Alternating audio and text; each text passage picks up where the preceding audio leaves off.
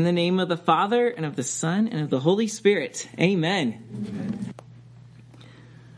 I have a confession to make to you guys that it's quite an accomplishment, but it's one I'm not necessarily proud about and go around boasting about.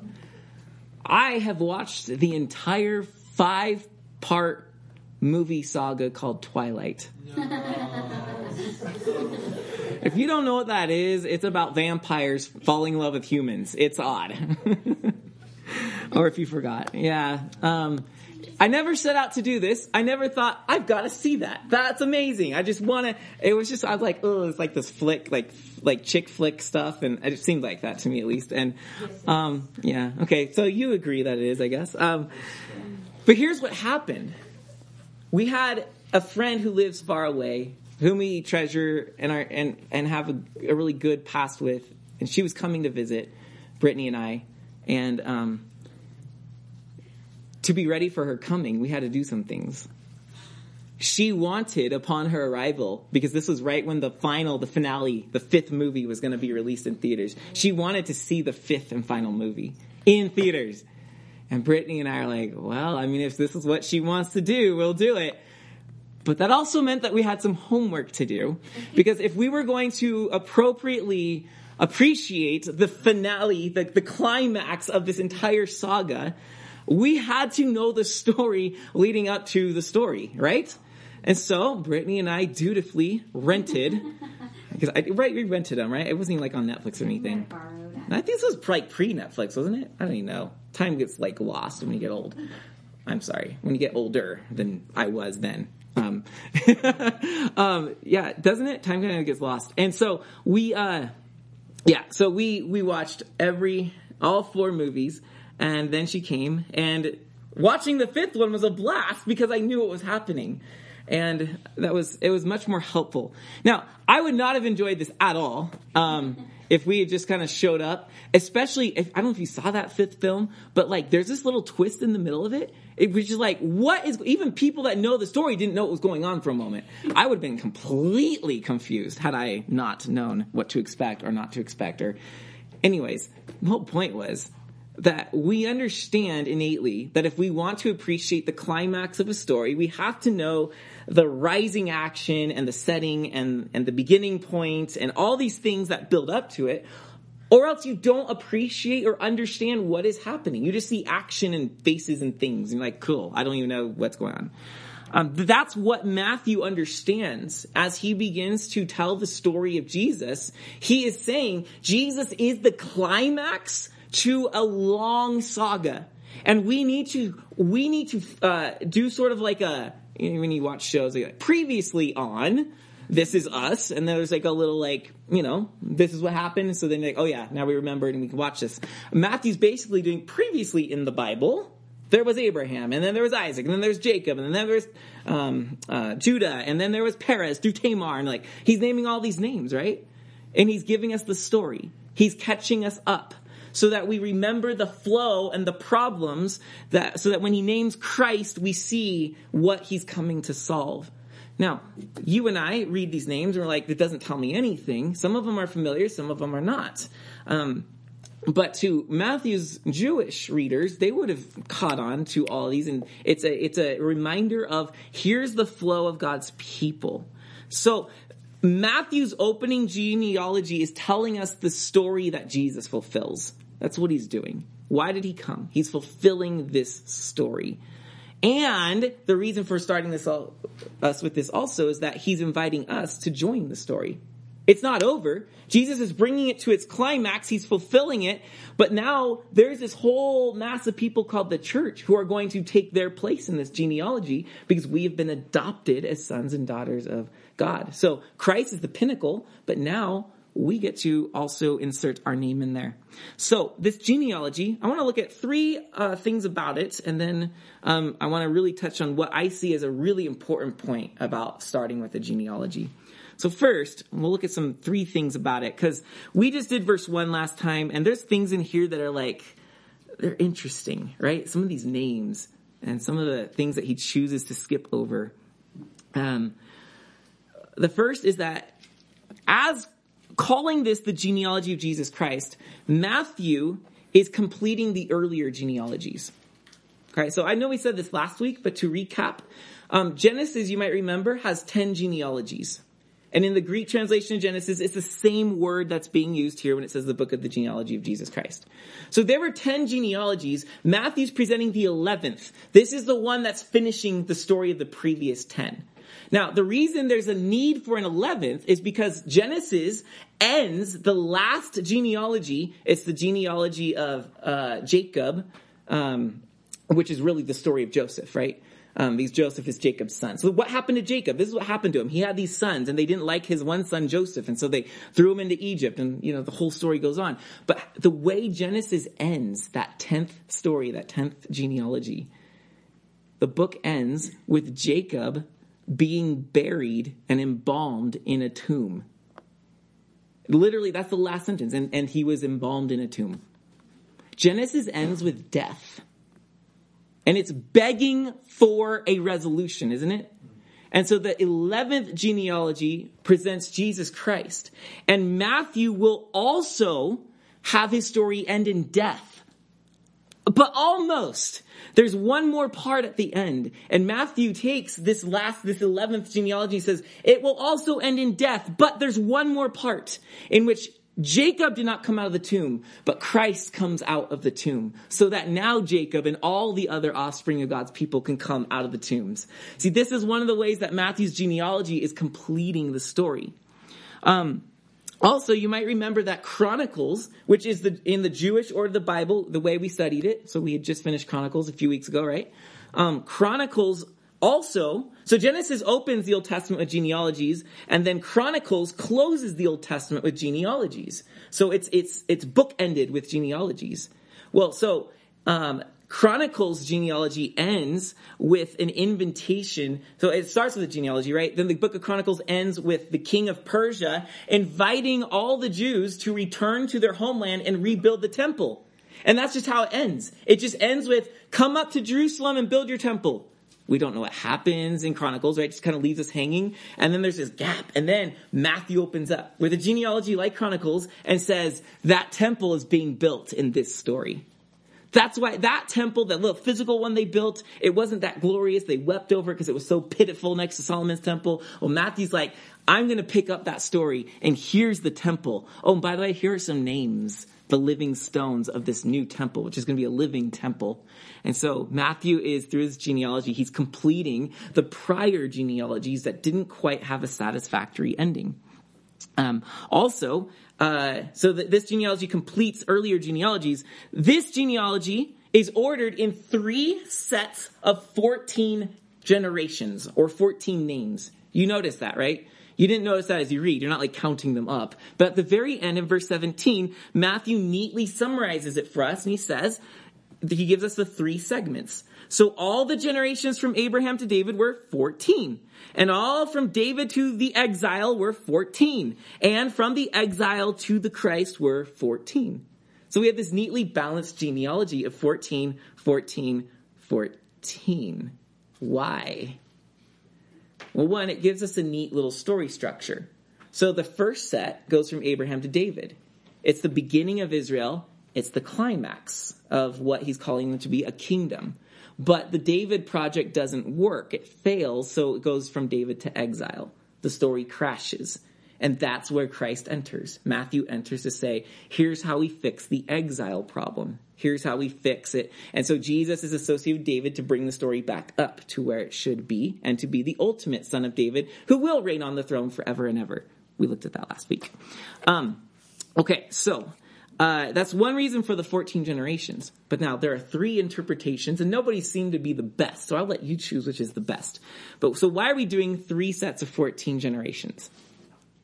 First possibility is that what Matthew wants to present is a dynastic document. A dynastic document. That means a document recording a dynasty, a royal lineage. So the reason uh, to look at it like that is because um, he's choosing 14 generations because from Abraham to David is actually re- really 14 generations. That's how long it took from Abraham to David. And you can recount that in scripture. So in um, In Genesis, you can see from Abraham to Perez is five generations. And then in Ruth, at the end of Ruth, you can count from Perez to David, there's another nine generations. So there's actually 14 generations. The other two sets of 14 generations, so the list of kings in the middle, and then everybody after the exile at the end, there are gaps in the generation. Matthew is selective in his names in order to fulfill the number 14. So in other words, the first one is literally 14. The other two are symbolically 14. He's choosing the names. Why, you might ask? Because he's leading up the actual genealogy from Abraham to David.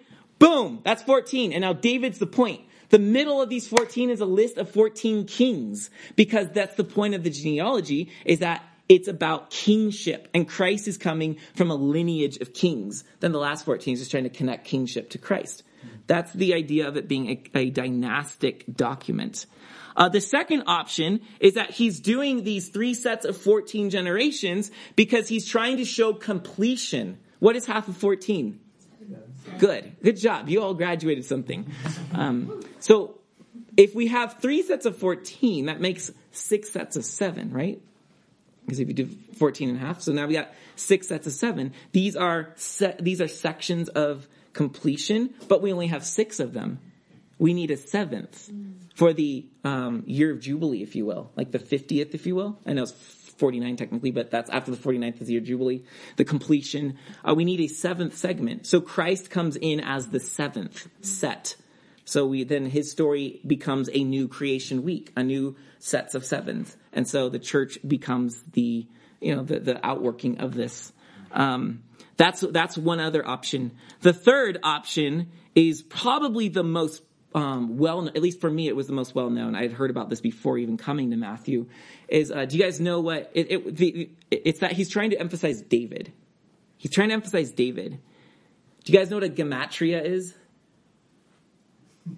Yeah, not by name, but maybe you've heard of this before. It was this method the Jews would have of assigning letters in their alphabet a numerical value. So an example, yeah, you've heard of this, and yeah? Okay. So yeah, an example of this would be like in, in English, we would say A is the value one, B is the value two, C is the value three. You just kind of give each letter a value. Um, in Hebrew, so David wouldn't have vowels. You just have three letters, D, V, D, to make it more relatable. Um. D would be a value of 4, V, 6, and D4. So 4, 6, and 4 makes 14. So that, in other words, Matthew's trying to, with the four, number 14, he's trying to say David through this whole thing to show that Jesus Christ is the son of David, the promised son who will sit on the throne forever and build God's ultimate temple. Um, only hesitation to that, because that sounds really cool, but the only hesitation is that every time the Jews did this, they were explicit about it. Matthew's not explicit about it. It's just kind of hidden. And other uh, hesitation is that what do the Greek readers do with this? Because this is being written in Greek. What do we do with that? Uh, does the Hebrew numerical values translate to the Greek or not? Some people, a lot of scholars still argue for this as being the main reason, uh, but there is one little question about that. So that's that's what's going on with this number 14. Three sets of 14s. One of those things or all of those things are happening. But what is very clear is that the main point is that the 14s, the sets, three sets of 14 give us a simple beginning, middle, and end story structure. The beginning of the Jewish story is Abraham, the middle is David, the end is exile. And that's how the Bible closes. The Old Testament. I mean, yeah, they were back in the land, but they were still in exile. There was no king. There was no liberty. There was no Messiah. The nations weren't flooding to their land. The, ha- the land hadn't been purified and, and grown to the Garden of Eden. They were definitely, O come, O come, Emmanuel. They were waiting for the coming one. Um, now, this story, um, we're gonna we're gonna go through the names and talk about the story a little bit. Some of them are really worth highlighting, but I want us to look real simply at the story of the Old Testament through a metaphor. Um, Abraham was called out of a fallen world of sin and curse. Right? God made Eden beautiful. Heaven and earth were united, but then human rebellion separated these, so that now God was there's a distance between God and heaven and humans and earth. There's a gap. And so methods had to be created for humans to approach God, but for the most part, the humans didn't want to approach God. And so instead of blessing, there's curse and the land is just reacting to this and humanity's struggling. And in the midst of this, Abraham is called, right? He's called out of the midst of this to change this. And so what God does is in this desert wilderness of the world that's no longer Eden-like, it's more desert-like now, he takes a seed. Abraham is the seed and he plants the seed in the ground. It's not much. That's what Abraham is. He's the start of something. But then he has Isaac, he has Jacob, and then, and then Jacob has his 12 sons. These become the roots of the seed.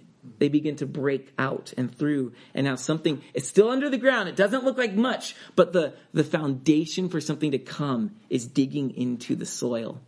And then a shoot begins to creep up out of the earth. The shoot is a people called out of Egypt, a people given a covenant with God. No more gap. They're with God. They're atoned. They're at one with him. And now they're, they're given a land and they're, they're given a king and this kingdom is built up. So the shoot is growing and growing and growing and it's, it's flowering. David's on the throne. God's promising this eternal kingdom and a son and a temple. And, and while now Solomon and the nations are coming to Israel. The nations are coming to be reunited with God, at least potentially. Solomon prayed, Lord, let the nations come to your house um, let them know you. And this is Israel's role to heal the world, to bring them back to God. They start coming to Solomon mostly through the form of wives. The nations are sending people, but Solomon takes the wives of the people, and rather than leading them to Yahweh in the temple, they lead him to their temples and their gods. And we were oh so close. The flower was beginning to bud, and then it didn't. His sons divide the kingdom. His son divides the kingdom, and then some other rebel takes the other tribes, Jehoram, uh, Jehoram. And, um, or, Jeroboam, that's it, Jeroboam. Um, and, uh, the kingdom divides, and then the exile happens. The Babylonians come. So we had a seed, and then we had roots, then we had this, this, this shoot growing up, but the Babylonians chop it down, completely severed.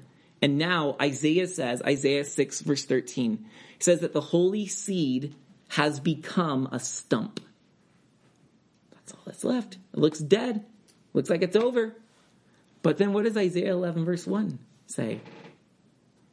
You know it. We read it last Sunday. Come on. a shoot shall come out of Jesse, and it shall grow and bear fruit. And so, um, we know that the stump is not dead dead. We have an oak tree behind our house. In one storm, it completely cracked. And a huge, huge oak tree. It was, it was terrifying when it broke. That's another story though. It fell away from our house, fortunately, and it was just, just like cracked over stump. But what ended up happening the next spring is that shoots began to grow off of the top of it. Multiple shoots. It looks like it just got like this big messy hair day now. Um, this was Israel. They were dead, but now a shoot begins to grow. And what we now find in Christ, Isaiah chapter 27 verse 6 says that the days will come when Jacob shall take root and Israel shall blossom and pour, put forth shoots and fill the whole world with fruit. Eden's coming and it's Christ, the shoot of Jesse, who will, that Jesse's the father of David, so the son of David, is going to bring fruit to the earth. That's our, that's what Matthew's going to be writing about. And so that's our brief story of the seed, the roots, the shoot, and eventually the fruit coming through Christ. He's the fruit of the seed. He's the fulfillment. This is what it was all meant to grow toward. So if, if this was the point, if Christ is the fruit of the seed when Abraham was planted, right? If he's the fruit, then the whole point of the seed was to get to Christ. That's what we mean by fulfillment. It doesn't mean everything before that is now unnecessary. You can't, you can't take the fruit away from its roots or it's no longer going, it's going to rot. Um, it's necessary. He fulfills it because this was the purpose of it all. And, um, this was the purpose of it all. Oh, that's what, yeah. Um, so what happens is if we don't take, grow from the seed and find Christ, we're not living fulfilled. And this is what happens is Judaism has basically said, okay, we have the same seed, but we're going to branch this way. And what the New Testament gospel writers go out of their way to basically say is that's what's happened. The Jews decided to branch off of this shoot. And so now they have not grown to the fulfillment. The church is not replacing, the church is not better than, the church in Christ are what all this was meant to grow into. The Jews decided, nah, we'll, we'll do our thing instead. So it's important for us to see the fulfillment and to keep growing up into Christ. Um, okay, so that is the story of the Old Testament. Let's look at some of these names and what we might remember from this old story. Um, Abraham was the father of Isaac. This is verse 2. And Isaac, the father of Jacob. And Jacob, the father of Judah and his brothers. And Judah, the father of Perez and Zerah by Tamar. We have a woman in this genealogy. That is super rare. You don't get women in genealogies in the Old Testament. But here, Tamar's brought in. Now, Tamar, often she gets a bad rap. Eh, you, do you remember the story Tamar? I have to tell it to you because it is just bizarre that she would be mentioned here. Tamar was a Canaanite who was brought in to marry Judah's son. Now, the names of these sons I didn't take the time to remember, so just go with it. The first son married Tamar, and he, oh, Ur, his name was Ur, and he died without a son. So, according to custom, the second son, um, Onan, was supposed to marry Tamar to produce an heir for Ur. But Onan's like, I don't want my, I don't want my son to be my brother's son. So he literally just um, didn't fulfill the marriage stuff. My beloved kids are here. Um, so God struck him down dead. Onan was bad. He was refusing to carry on the lineage. Judah is going to carry the seed and the, the genealogy forward. But Onan's like, not doing it. So now the covenant's in danger. The, the, the heir to carry on the seed is in danger. Um, Judah has a third son, and he's too young. So Judah's like, just wait, Tamar. You can marry him some other day. But Judah has no intention of letting Tamar marry his third son. So he just completely ignores her. So what Tamar does, Judah is in total sin here. Judah is not letting the offspring of the covenant continue through his lineage. He's endangering the covenant. Tamar saves the covenant through wretched de- deception. So she dresses up as a prostitute, and Judah, who was not very moral yet, he will become a hero later. Um, he sees her and says, "Oh yeah, cool. All right, let's do this." Um, and so they do it, and um, Judah, uh, I'm sorry, Tamar births these two names, Perez and Zerah. They're twins, uh, but but uh, Perez becomes the one who carries on the genealogy. And so we see that it was so close to like Judah saying, it's stopping here. But Tamar comes along and saves the covenant. And Judah acknowledges her righteousness in this. He doesn't condemn her. He recognizes that she deceived him to wake him up from his rebellion against God's plan to bless the nations through Abraham's seed. And from that moment on, Judah becomes a good guy in Genesis. He sticks up for Joseph, and he's the one who's willing to sacrifice himself later in the story on behalf of his brother. Um, Tamar is a hero. She's a heroine in the story. Um, so then we go forward and we keep going down the list. And in verse 5, we see Salmon, the father of Boaz, by Rahab, another sketchy character, another woman. Um, Rahab is full on Canaanite. She's not Jewish either. So here we have another outsider being brought into the lineage, and she's a prostitute. She is, um, she invites the the spies who are spying out the land into her home. She lies about the fact that they aren't there, which not the sinful kind of lie. It's the righteous, sneaky in the spirit kind of wordings. Like, like not like I've never seen them before. It's just I have no, I don't see them at the moment. because they're on the roof behind me. um, she she saves the spies, and then she's brought into the covenant and she marries a Jewish man. Um, and then Ruth is the next one in verse five, and Ruth also was not only a, a Gentile; she was a Moabite. A Moabite. Now we've been going through Ezra and Nehemiah, so we remember the issue with Moabites and um, uh, Ammonites. These were born Wait, I didn't. I got to think about my kids being here. Um, these were born incestuously. There you go. Three lots. Um, and uh, God commanded that no Moabite or Ammonite shall enter into my presence ever for like 10 generations. Well, Ruth gets to because his point wasn't that it's the race I reject, it's what they represent in their way of life.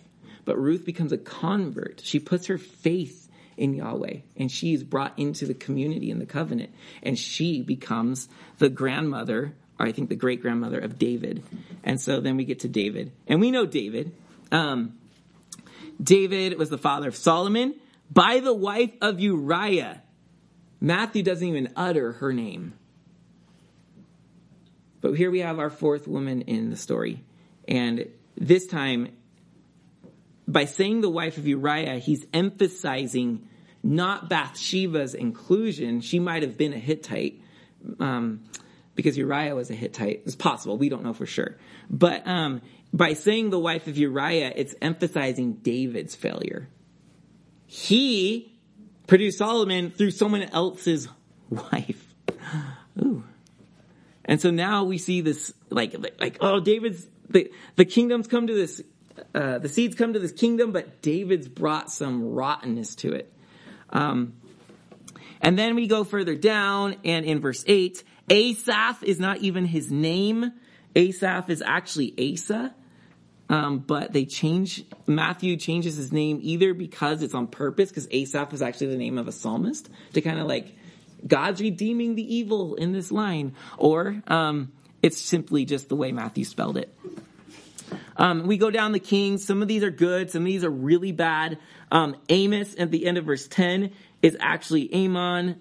Oh, he was actually decent. Um, uh, let's see and then Josiah, and then we get to the exile. So we went through all those kings just like only several weeks ago. We were going through those kings, so that's all review, just the ups and downs. Remember, um, but it was jo- uh, Jehoram, Jotham, uh, verse nine. Uzziah, the father of Jotham, he was the guy who ordered his ways before the Lord, and he led. He had no ups and downs. He was just an all good king. Uh, you might remember that. Um, okay, then we get to verse twelve. And we have the exile, and Jeconiah was um, the last real king of David to sit on the throne. Um, the last one was Zedekiah, but he was put there as a puppet by Babylon, so he doesn't really count. Um, Jeconiah it talks about his, his sons. We see Zerubbabel in verse 12. Zerubbabel is the one who was commissioned with rebuilding the temple. He was the governor during the time of the rebuilding of the temple. But then after that, we kind of fall out of the story, at least in the Bible, because these are just genealogies um, passed down and they don't really appear in the Bible until we get to Joseph, the husband of Mary, in verse 16, of whom Jesus was born, who is called Christ. Okay. So, some of the names worth pointing out. Um, we see we see unexpected names. We see names who are daring and courageous to save the covenant. We see names that messed up royally. I mean, literally, right? David royally messed up. Um, we see good kings and bad kings in the middle of the mess. And then toward the end, we see names we don't really know, but God knows them. So we have well-known names, lesser-known names. We have Jews, we have people from around the world. We have males, we have females. We have uh, saints, we have sinners. We have it all right here. So this genealogy is not just telling us a story, it's also introducing the world to Christ. Now, as I was sitting there thinking about this genealogy and just like, why do you start with the genealogy? Like, I get the whole story part, but like, you can kind of insert that somewhere else in the story, right? Luke puts it in chapter three. Could we start it differently? And I couldn't get out of my mind that God is just saying, this is how I introduce the world to Christ. I introduce the world to Christ through my people. How does the world know Christ? Through his people, through you and through me. This is how he chooses to reveal himself. And suddenly this genealogy sobers me. How am I carrying on the story of the gospel to the world? And what part am I communicating? Does the world see Christ in me? But but please don't miss this. Not just me. It's not like it's not like Matthew said, "Yeah, Jesus is the son of Abraham." Done it to the genealogy. Abraham's or G, Matthew's not saying that he's individually revealed through each of us, although he is. But most importantly, Christ is revealed in his people together. That we form a link, a genealogy. We form a family a living genealogy, not of lots of deads and then soon to comes, but we are all one living genealogy. Yes, also connected with the dead and those to come too, but we form this presence of Christ. He told us that he would be among us, that he would be with us. And we as a people, it's so important that we fellowship, yes, on Sundays, but also in between Sundays. And that we build a presence of fellowship and unity because this reveals Christ to the world. He didn't introduce Christ with a miracle. That's how I would have done it. The storm whipped up out of nowhere. They were on the boat, terrified. And they were so skilled with the boat, but they didn't know what to do. It was the worst storm they'd ever seen. And they were bailing out water and they were vomiting over the side and they could taste death in their mouth. But then Jesus stood up and with a word, like Psalm 29. With a word, he calmed it all, like Psalm 107. He showed that he was God by mastering the waters. And I'd be, ooh, wow, Matthew, way to hook us. This is a, we're following this guy. He didn't introduce Christ to us through a miracle. He also didn't introduce, introduce Christ to us through an explanation. Now, there was this son. He was and then he just starts like explaining things like, yeah, yeah, I, I, I know the whole 100% God and 100% humanity thing is like hard to understand, but here's what I mean by it. Now let me tell you a story. He didn't go with explanations. He's just, here's the story. Here's the people of God. Here's what comes out of the people of God. The presence of God's salvation. And I believe the reader is drawn into it and to realize, okay, God introduces the world to Christ through his people. So, Matthew, show us how to be God's people. And the gospel is going to show us how to be his people. Here's what John Chrysostom said. Um, most of you are familiar with John Chrysostom. It's been a while since we brought him up. So if you aren't, he was the fourth century Charles Spurgeon. Chrysostom means golden mouthed. So he was he was just known for being a well spoken guy. Um, he's known as one of the hierarchs of the church. There's three hierarchs. These are like the pillars of doctrine. Um, John Chrysostom in his sermon on Matthew said this. I love this. When therefore you are told that the Son of God is the son of David and the son of Abraham, doubt not any more that you too, the son of Adam, shall be the son of God. Do you hear that? He's pointing out Christ is the son of these humans. So realize you, the son of a human, can also become the son or daughter of God. Because the son of God came through humans. We'll, we'll flesh this out a little bit in a minute. Uh, for not at random, nor in vain did he abase himself so greatly, only he was minded to exalt us. The reason he abased himself was to come to our place so he could lift us up. Um, Thus he was born after the flesh, or according to the flesh, that you might be born after the spirit. He was born of a woman that you might cease to be the son of a woman, but instead the sons of God. How does Christ do this? How does he make us sons and daughters of God? Chrysostom, in just a sentence later, uses this, this illustration as when one stands between two persons and stretching forth both of his hands were to lay hold on either side of them and tie them together. So, hand on one shoulder, hand on the other shoulder. I've now connected them through me. He says, um, even so has Christ done, joining God's nature with man's, the things that are his with the things that are ours. So he's uniting the two natures together. More succinctly and famously, and unfortunately we didn't get to do our Athanasius message. It's, it's forthcoming. Um, but um, Athanasius the Great, in his famous work on the Incarnation, says, God became man so that man can become God. Now, obviously, he's not a Mormon. And if you read his greater work, you understand he's very, he's more thoroughly Christian than most of us are. He puts us to shame. I can't wait to share that with you guys later. Um, Athanasius puts us, puts our understanding Christ to shame. Um, Tyler, after reading it, basically said, Athanasius just made it impossible for anything but Christianity to exist. Just in the way he argues it. Um, he's saying that, he says, look, God becomes man. So by becoming man, by taking on our nature, putting it on God's nature himself, then he's enabled our nature to be completely participating in God's nature. So that's how we become sons and daughters of God, is because He came and united us to Him so that we can be united to God. If, if human nature and divine nature are completely enmeshed and at union in Christ, then this is what happens through Christ for us and God. We have communion with Almighty God. This is what is being said. Now, the genealogy telling us that Christ is the sons of these humans is hinting at this concept. So if we also are sons of humans, then we can also, like Christ, be sons of God. It's a wild promise that the Bible begins to hint at here and gets more fully fleshed out throughout the New Testament. So the reason that the, God wants to introduce the world through his people is because Christ lives in his people. If I'm united with Christ, I am the closest representation of Christ to the world that there is.